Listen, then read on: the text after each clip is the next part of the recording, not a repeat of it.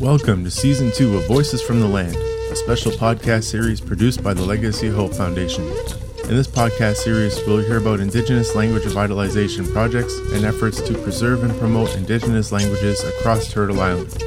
Join us as we learn more about how Indigenous languages are helping Indigenous peoples connect, know, and remember the voices from the land. Okay, hello and welcome to this podcast on Indigenous languages. Voices from the Land is an Indigenous languages podcast project produced by the Legacy of Hope Foundation. Its goal is to capture more perspectives and voices on Indigenous language revitalization. We are seeking to capture a range of perspectives to better reflect the many peoples engaged in Indigenous language revitalization. Our aim is that by listening to teachers, adult learners, and parents or guardians of children in language classes or whose children have taken language classes, we can gain more insight into what are the challenges and barriers, as well as the solutions and positives that are out there. In turn, we hope this will form a larger discussion on how to support Indigenous language revitalization. In this episode, our guest is Felicia Huff. She is a parent, guardian of a child in a non-emergent Indigenous language program. Hello, Felicia, and welcome to this language podcast. We are happy you can join us today. How are you?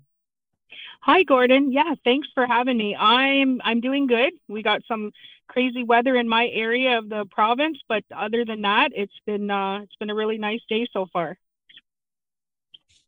Yes, uh, maybe we can just uh, uh, start by you talking about where you're from like your background. I don't know what community you're from, but maybe you could talk a bit about your community uh, and your your family background. Okay, yeah. So um, I'll I'll do my um, Anishinaabe um, introduction. So um, uh, Anukumuk Indigenous cause Deshkan Zibi Donjaba, which is also Chippewa of the Thames in in southwestern Ontario. Ajajak Dodem, so I'm Crane clan. Anishinaabe Kwayandao so I am from Chippewa the Thames, and I I was uh, I grew up in London in the city, um, where there was no language, no Anishinaabe support, um, Anishinaabe support, and then I I had my children, so I have uh, two children that went completely through the education system, the early years system, and the education system in our community, and are now young adults in uh, Chippewa. And so, yeah, that's that's a little bit about my background. Uh, I'm just uh, curious as to what the uh, Chippewa people. Uh, what is the like? Is that a Ojibwe? Is that a part of Ojibwe, or is it completely different from Ojibwe? Yeah, it's a, we're Ojibwe speaking um, community. Yeah, uh, we don't have any fluent speakers in our uh, born fluent speakers in our community, but we have accessed some of the neighboring community fluent speakers for our teaching. And so as a result of that, we did support some uh, language immersion programming for some of the adults. So we do have a few, um, uh, I don't know if they call themselves language or fluent language speakers, but I would consider them quite fluent just by hearing hearing what they've been doing and, and I guess a lot of the support they're giving back to community. As a parent or guardian of a child in, uh, in an indigenous language program or, or uh, I'm not sure what level they're at. Can you describe the program and how it functions, and maybe its location, the number of students, and so on? Okay. Um. So I have a a son that is, and then I have a daughter who is five years younger than him. So right now my son is 23 and my daughter is 18. And so for them, what young I guess what their their early learning looked like was being at home with me and going through what I could give them. So I I have very minimal language uh, resource, but I did have I, I mean I had a dictionary and I had I think the basics. So at home before they started early years, we did we did as much as we could do then just with simple translation of words, common common words and common phrases.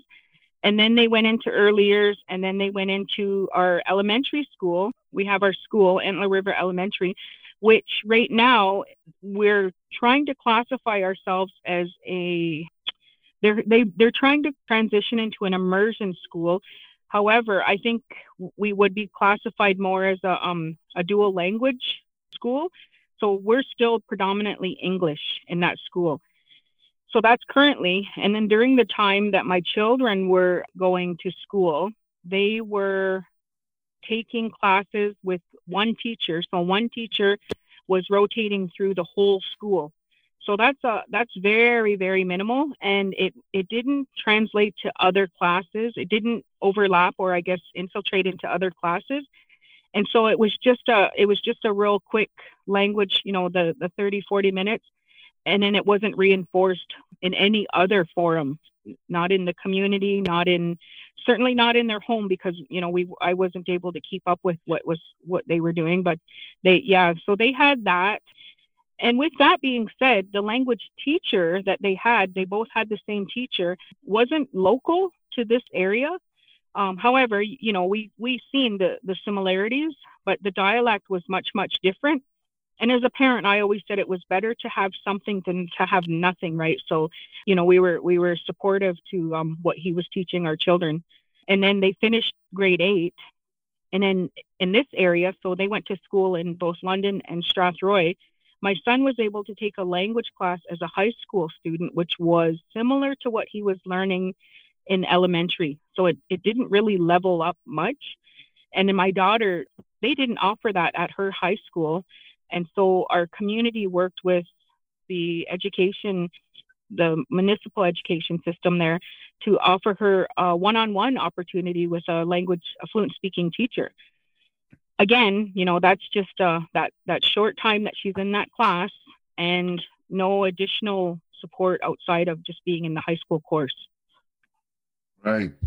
Maybe you can uh, just explain. Uh, uh, is the uh, the school that your, your children are going to is it a is it a separate school than the the, the regular uh, Ontario School Board education system? Is it or is it is it a, a school in the community or is it part of the uh, regular school system? Yeah, so Chippewa took jurisdiction of their own education system back in the 80s. And so with that, we also adopted the provincial um, teaching methods and standards. Um, we didn't have any on reserve teachers, but I believe at the time that they took over, they did have some fluent speakers in the community. Um, but we failed to we failed to get a language we failed to get a language program up and running as a result of, I think you probably know, the lack of funding that was available for us. I take it that from what you're saying that there's a lack of opportunity for your for your children to speak languages or the indigenous language outside the uh, the school system.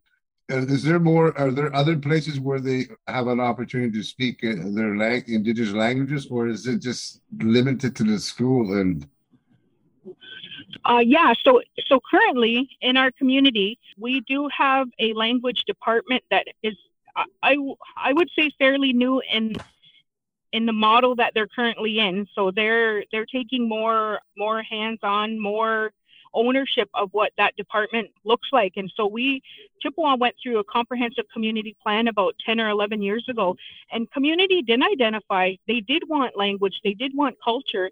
And so, you know, we had we had a land claim, and so this is a community fund initiative. This department, you know, based on what community wanted, and so as a result of that department existing, we now have additional programming. So, with that being said, the majority of it was, you know, just these small community social type events. Like, you know, there's the the odd bingo, there's, you know, different different things like that. And then just recently, um, within the last, uh, I'm going to say four years, they took uh, they took it a step up and they they tried to partner with. I think at one time it was uh, University in Toronto, um, maybe Fanshawe, but they're actually offering an immersion program for adults in the community. So that's that's unique because our post-secondary program programming funding guidelines don't support non-accredited course.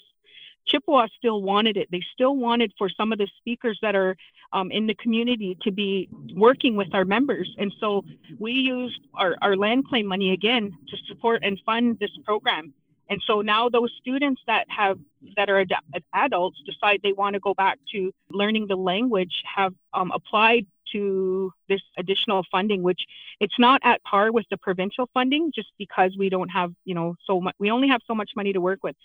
But as adults, there there is opportunity there. As children, so if my children were younger, I I would say certainly not. There's there's there's not enough programming to help support them actually becoming fluent. I take it that uh, from what you're saying, the uh, based on the community initiatives uh, that AVAD seems to be taking taking on, that language revitalization is an important part of the communities. Would you consider it a priority of the community? Yeah, between all of the all of the needs in a community, it, it, it was very interesting to see where language ended up being ranked, and it was quite high and I think as a result of that comprehensive plan, it came back to our people struggling and not having the identity that was going to help guide them. And so that's where our community spread. I think they, they took time supporting, you know, the, those theories, right? And so language ended up getting into the spotlight that it needed.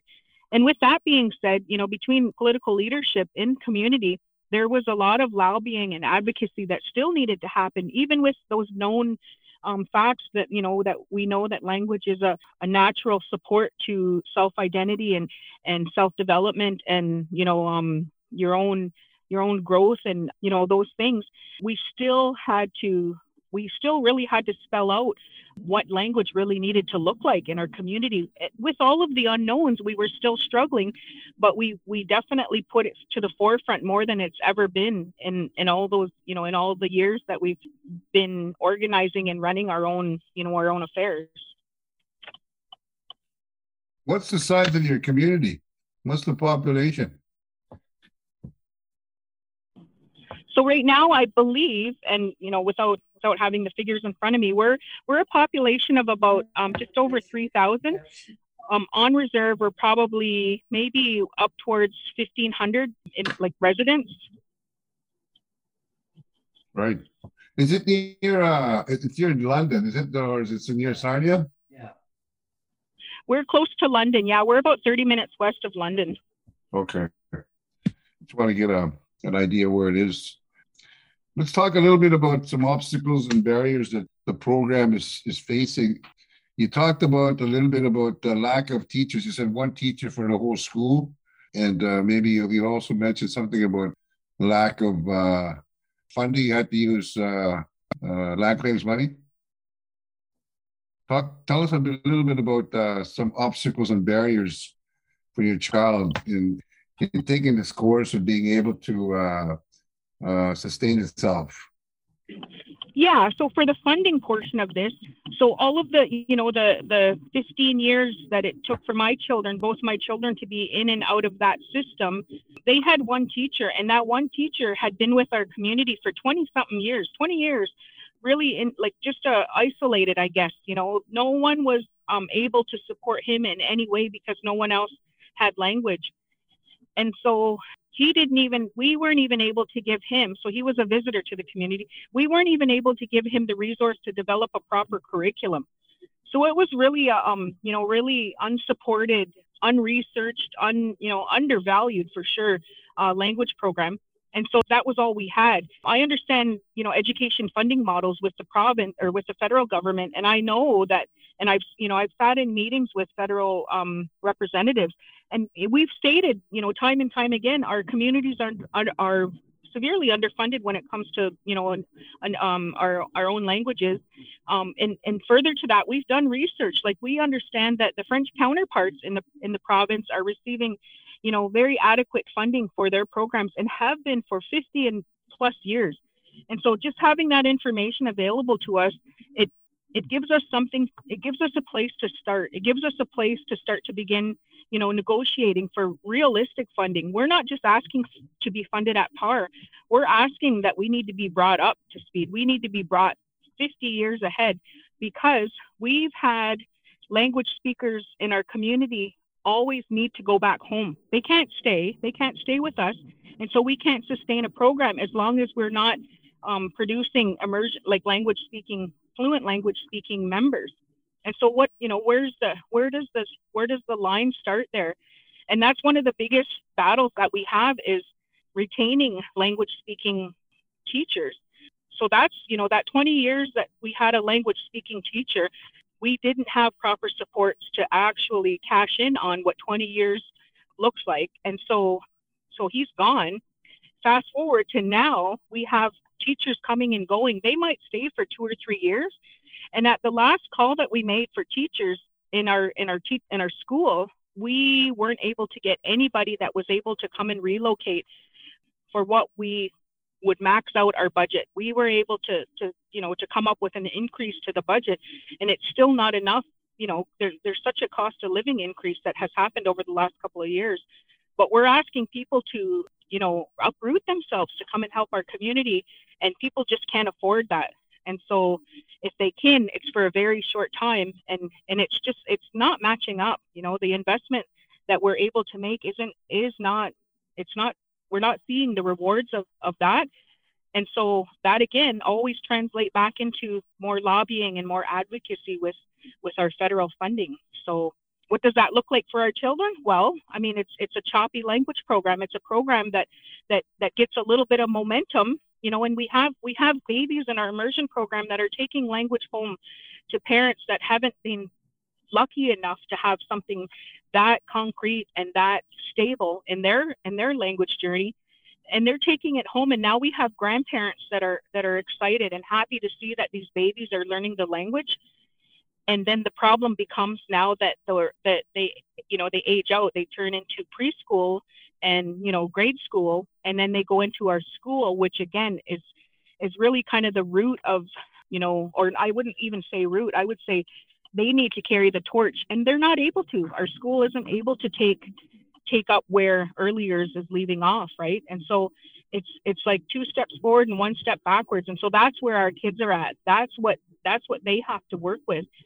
And when you you know when you're a student and you see the effort that people expect you to put in and then all of a sudden there's nothing how do you start to develop a, a real strong belief that language matters? If, how, how do you start to see where it fits in with your you know with your future with your your job thinking your planning and you know um, we have a few we have a handful of youth that say i want to be the first youth that's fluent and i want to be the first family that raises fluent speaking babies. Like we have a few that see that but we certainly don't have enough support for more to feel that way. And again you know it's it, we can get the ball rolling but we can't we can't make promises that we can continue with that kind of programming, right? Yeah, I'm quite impressed with uh, the fact that you you have children that are learning the indigenous language in their schools where there's no speakers in the community at all, and that you have to. And I'm kind of surprised. I'm very surprised to hear that that you have to go outside the community. Am I correct in saying uh, and hearing that from you? Did I hear you correctly that you actually have to uh, look outside the community for teachers to come in. Are there no language, indigenous language speakers in your community? Yeah, that's correct. We're constantly with recruiting, so we're we're trying to get our current staff into language learning mode, and that's tough, but they're willing to. We have a lot of staff that are willing to take language immersion courses, but we really only have a couple of speaking members that have been kind of, uh, I'll, I'll say, seconded to our language department to do work in those areas. And so, you know, we need a we need quite a few more speakers to be able to to um, make commitments inside the school.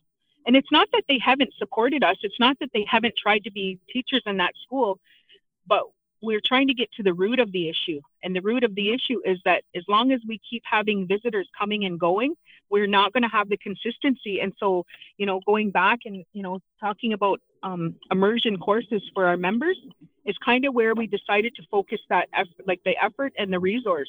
Let's start funding the folks that are here and are going to stay here. Let's start to see if that's going to be where we can build a stronger foundation for language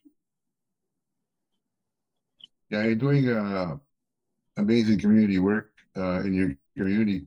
I'm just also wondering, at what point did I think at some point uh, uh, that there was the community were speaking their indigenous language. Uh, do you remember that far back, or are you too young for that? When did it start disappearing? So I don't remember So it would have been he would have been my great great great grandfather that I remember my mom and my grandma telling stories about my great great grandfather was one of the few that still spoke in the language and the stories that I remember were how stigmatizing that was for him. And so we, you know, Chippewa had a residential school right in the community. I don't know if you're aware of that, but that really, um, it really manifested itself inside the community. And so learning the language was definitely off, you know, off the rec- off the records. But speaking the language was also obviously very taboo, right? And so my grandfather that was speaking was at, at later the latest parts of his life was criticized for being a speaker. No one understood what he was saying. You know, I, I think, you know, people would, I think at some point, you know, th- that we were, we were brainwashed, right, into thinking that there was, there was something very wrong with that.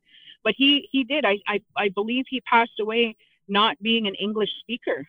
And so, you know, that I'm not sure how many years ago that was, but I'm going to say probably about 60 years ago, maybe 50 and and so in my own personal family that that would be my connection to a, a, language speaker.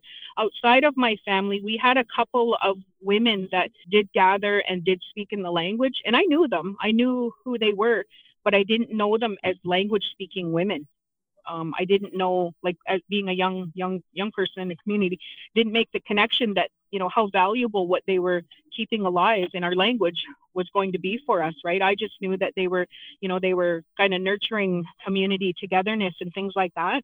And so, you know, after they passed on, I would say that's probably when we started to be really scared about, you know, the language being gone from our community. So that was probably, I would say, maybe 40, maybe 35 years ago. Let's talk a little bit about some of the positives that have come out of uh, this learning, this, you know, this this language program that the children are involved in. Describe and uh, tell us a bit about what are the good things that you see have come out of this this this program about your children learning their indigenous language. Um, so with the early years programming, I think that's probably the easiest one to talk about because talk about because they have, I think they have the most support. It's it's an early years program, so the majority of the staff are local, like uh, community members and residents. That's a you know that's a big pretty big deal, and uh, direction that they took probably to learn language and to become a language known school was probably about maybe eight eight or nine years ago so almost right after the ccp had you know kind of went out into the community and so they they brought in again visitors into the community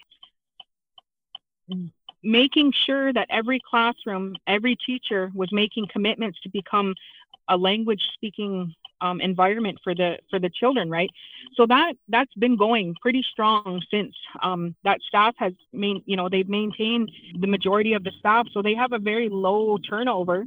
Again, in that program, they're they're funded, I think, at a little bit of a better rate, and they're supported by the community own source revenue just a little bit better. They don't have the needs that a bigger school would have, and so they can focus their own source revenue funding on language.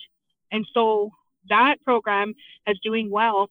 And I think as a result of seeing what the ripple effect of having those babies go home to their parents and grandparents has had in our community because now we have people talking about these little babies are speaking the language and they're saying this in the language. That's exciting. And so, as a result of that happening, the Early Years program has decided to do language initiatives for all community.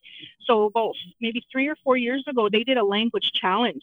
So, they fundraised to do it to do this language speaking challenge. I don't know if they called it a speaking bee or I forget how how it went out but they did word lists over like five months and they would publish a new word list every month and, and it was simple translation and they had cash prizes. It was exciting for people to to be involved because they had lunch and learns and things like that. And then um, the youth that were learning those words at home i mean at school were going home and there were all of a sudden there were adults that were also learning it so that's a campaign. That campaign started to, you know, to really develop and grow. And then of course, you know, COVID happened and it really put a damper on that. And so the numbers kind of diminished there. They're still they're still trying, right? They're still fundraising, they're still, you know, providing some virtual things. But that's that's probably one of the best indicators that people are still willing and will find the time to try and do you know it's hard work but they're still trying to do it so i would say that is one of our our best pathways to success there. If they you know if they can overlap some of that support in into community into homes we'll start to to be able to make more connections with the school. And then you know the kids it's just i always say it's like when when you know when when we decided smoking wasn't good for us and we were going to take it serious we did no smoking campaigns. Kids were hearing it everywhere they went no smoking no smoking. We you know we we made a real effort to, change that you know what it looked like. That's what we needed to do in our community with language. We needed to hear that it's everywhere. But again you know like even you know despite that being the most positive thing it's a real um, roller coaster right? Because we have such a lack of the resource but we proved that it's possible for more people to take it serious and for more people to to make time to commit to being more fluent and learning more language. Yeah it sounds like you're doing a lot of interesting things uh, a lot of positive things in your community to revitalize the language uh, which is quite impressive to me. We're getting close to this podcast interview and i got just got a couple more questions for you you may have touched on this question before, but uh, let's just kind of recap. Uh, or uh, I just want to rephrase this again. Maybe you, I think you did talk a little bit about some uh, some things that that can allow children for people to uh, who are learning the indigenous language in their communities to to see it improve. What would you like to see improve in your community or in the uh, indigenous language program that your children are involved in, so that they can be more successful? What would you like to see improve? So I think the biggest thing is that we needed to evaluate what we were working with. Being a part of the education system and recognizing that we weren't set up to succeed was a pretty big deal. It was a it was a pretty um it was an eye opener to see where we were we were receiving funding in comparison to where French speakers were receiving money because we were saying, well, if they can do it, why can't we? And and that puts pressure. It puts pressure on the very few that are trying to do the work, right? But knowing that you know that's that's not a fair comparison made a pretty big deal and so it revised our approach we revised our approach instead of trying to um, you know to to pull in some a heavy amount of language and call ourselves an immersion school, we did take a couple of steps back and say, okay, maybe we need to just bring in a little bit of language. So, what would help us more is being able to have, I think, uh, the proper resource to do a comprehensive, like a strategic plan just for language, not just for the school, I would say for the entire community. And right now, we don't have anything like that in the works. We don't have any data, I would say, to to start doing that. And so, you know, just having the very few language advocates know that we need we need more, that's just not enough. You know, we definitely have to stop and take the time to really take measure of where we're at. That's to me, like, I mean, that's you know, that's comprehensive and thorough. And it's less about getting kids speaking the language in the short term, but it's thorough and i think that's where i would i would put all you know i would put all my eggs in that basket just knowing that at some point those adults that missed out would be able to catch up. And then those ones being born would have that.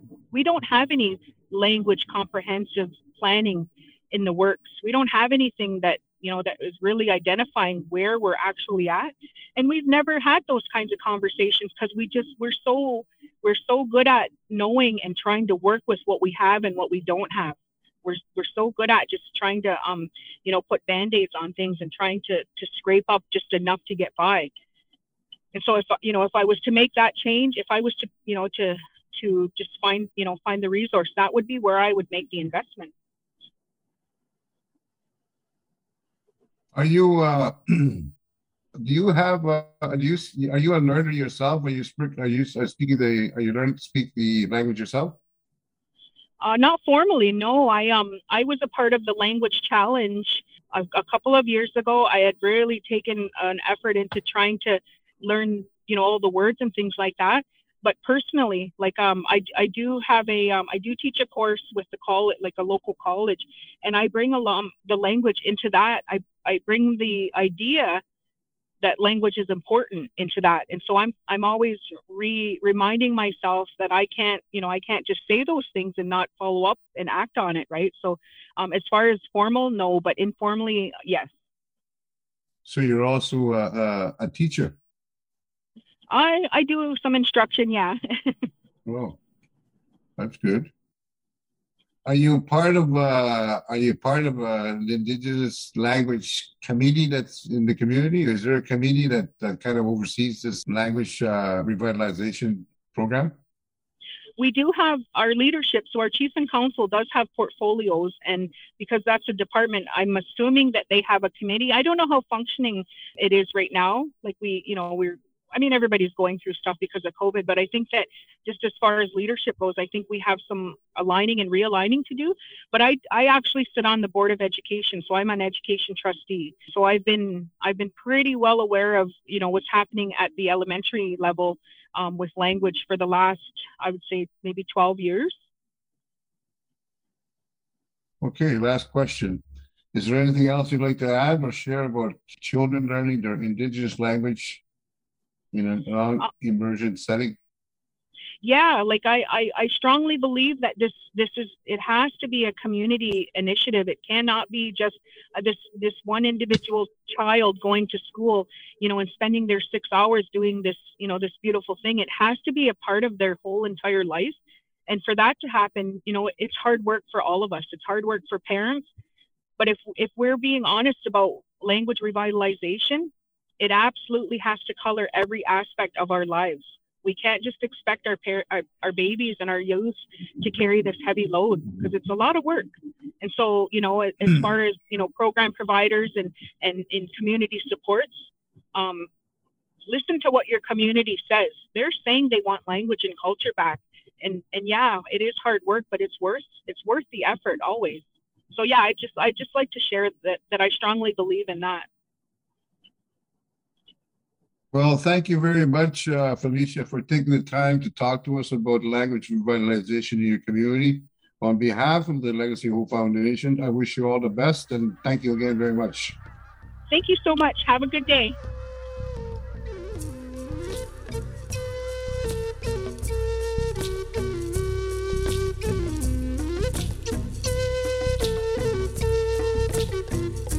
Voices from the Land is a podcast project produced by the Legacy of Hope Foundation.